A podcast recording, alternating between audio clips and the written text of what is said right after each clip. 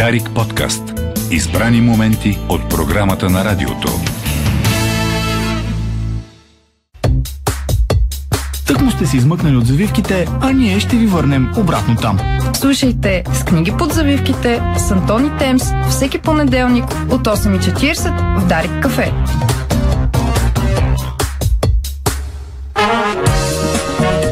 8.39 минути, добро утро България отново, където и да си. 27 февруари понеделник е, с колегата Рече посрещаме Антон Биров. Антон е добре дошъл. Добре заварили.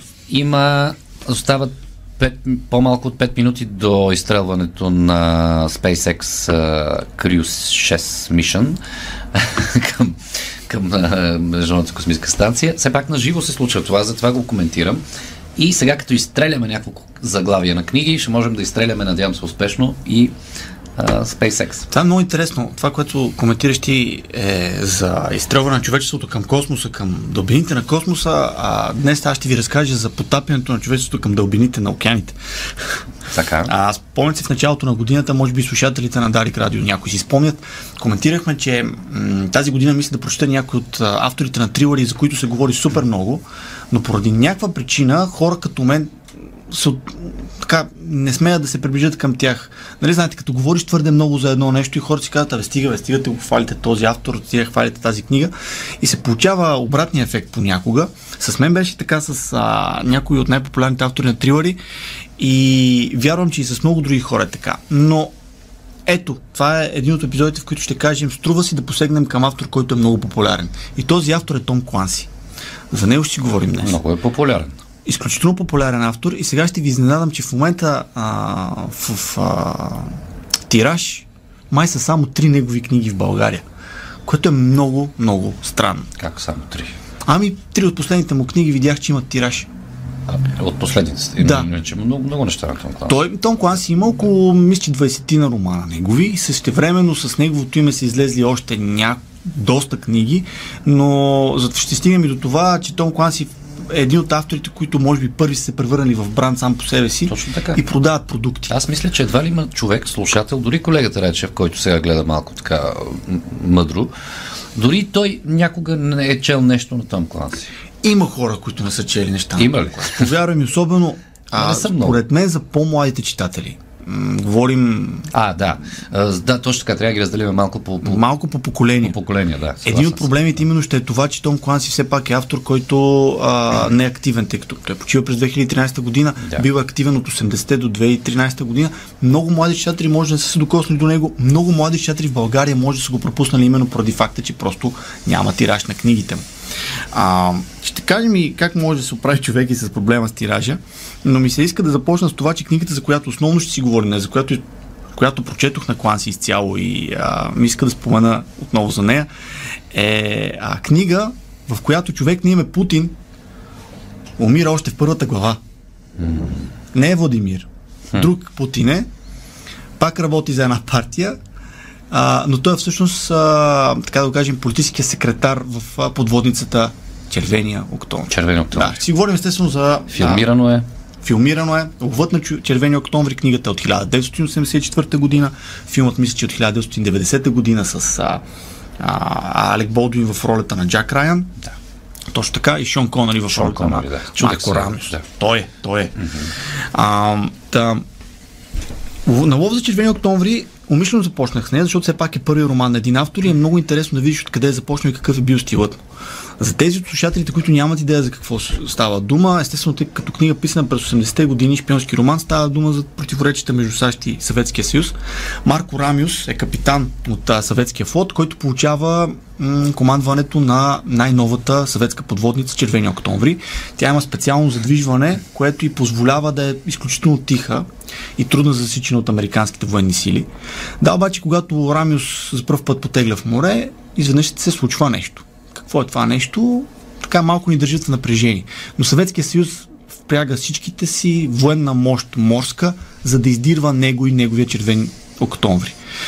Така започва този лов на червени октомври. Американците веднага се усещат, че нещо става, заради това раздвижване на съветските военни сили, военноморски сили, и започват да търсят къде е разковничето. Разбират и те за червени октомври. И сега изкачи големия въпрос. Някаква подводница е тръгнала към нашите брегове, към американските, това е тяхното, това е тяхното мислене. Руснаците я преследват с всички сили. Защо? Какво, плани... Какво се случва? Им нещо планират срещу нас ли? Подводницата ли планира нещо? И така нататък и така нататък.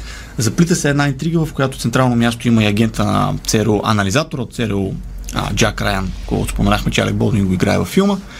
И резултатът е един изключително подробен в техническо отношение роман за подводници. А, аз се впечатлих истински от а, това колко надълбоко no pun intended, е, се е потопил Том Кланси в проучването на темата, за да опише техническите детайли на това как функционират подводниците и как всъщност се провежда военния бой, как се провеждат военните учения. А той буквално ли се е потопил? Не, не се е потапил.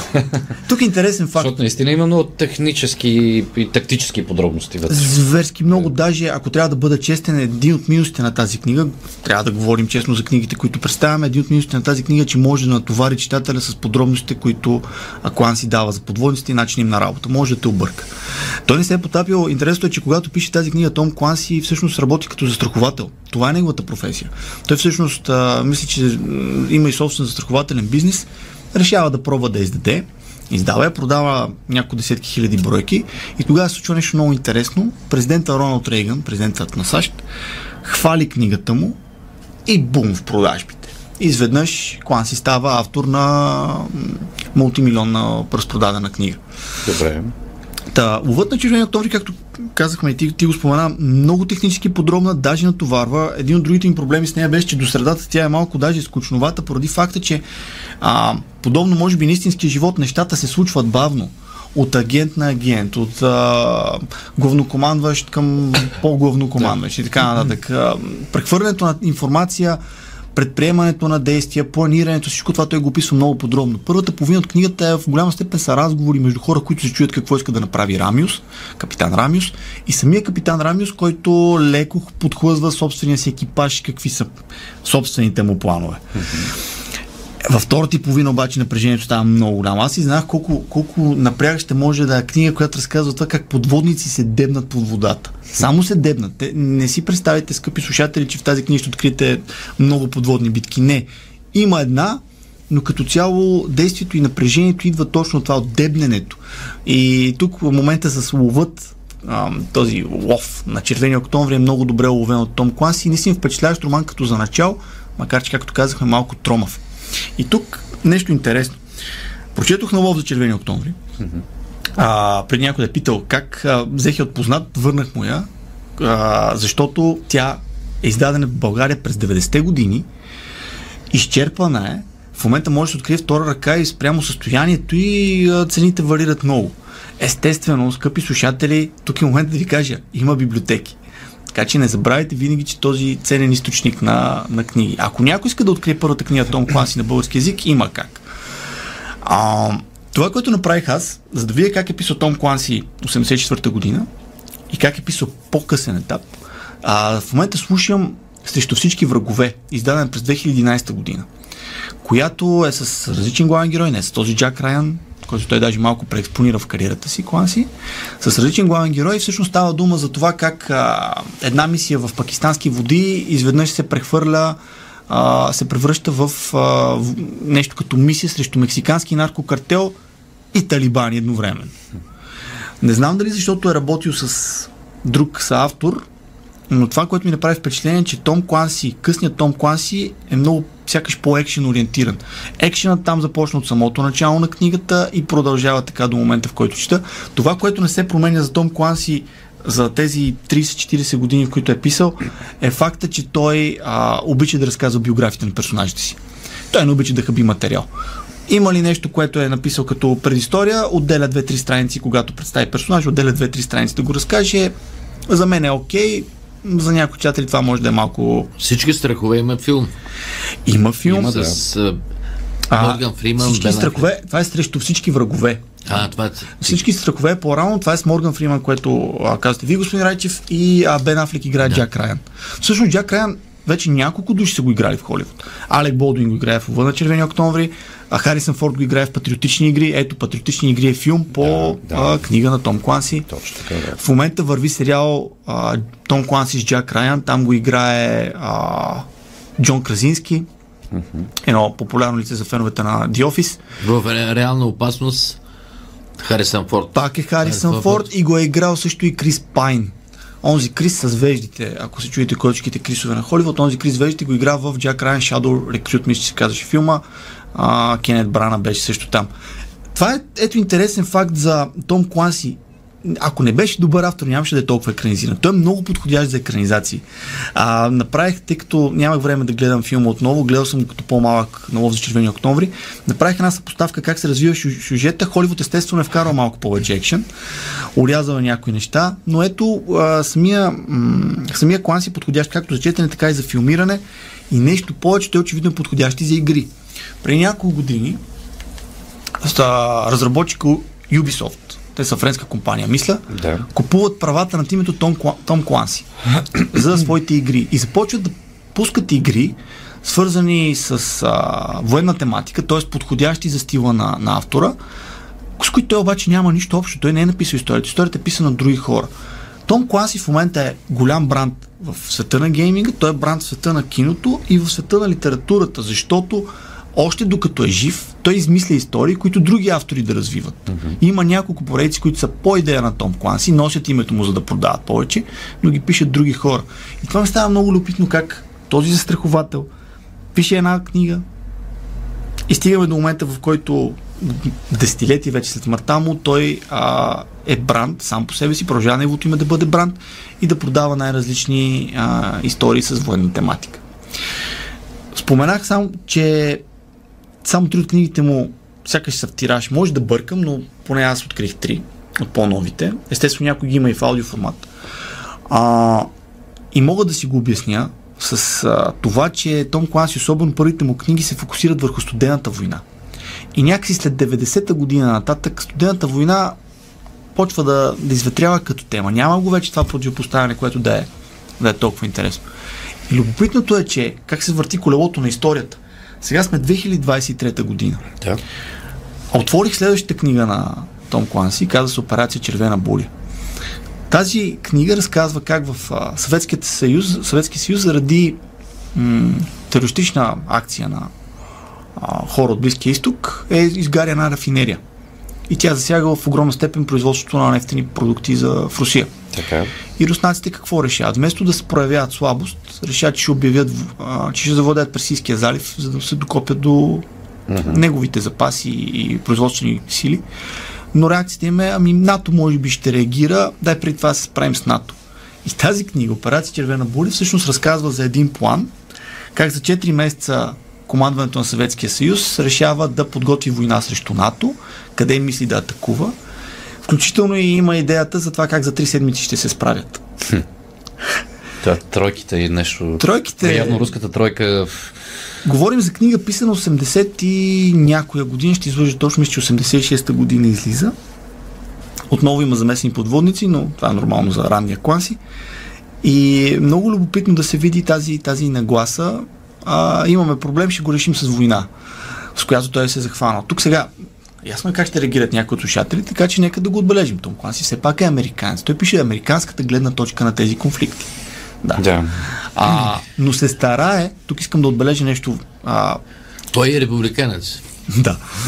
А, закача се с а, слабостите нали, на Съветския съюз, които той вижда като американец. А, хваща се за темата за свободата и как там не е имало свободи.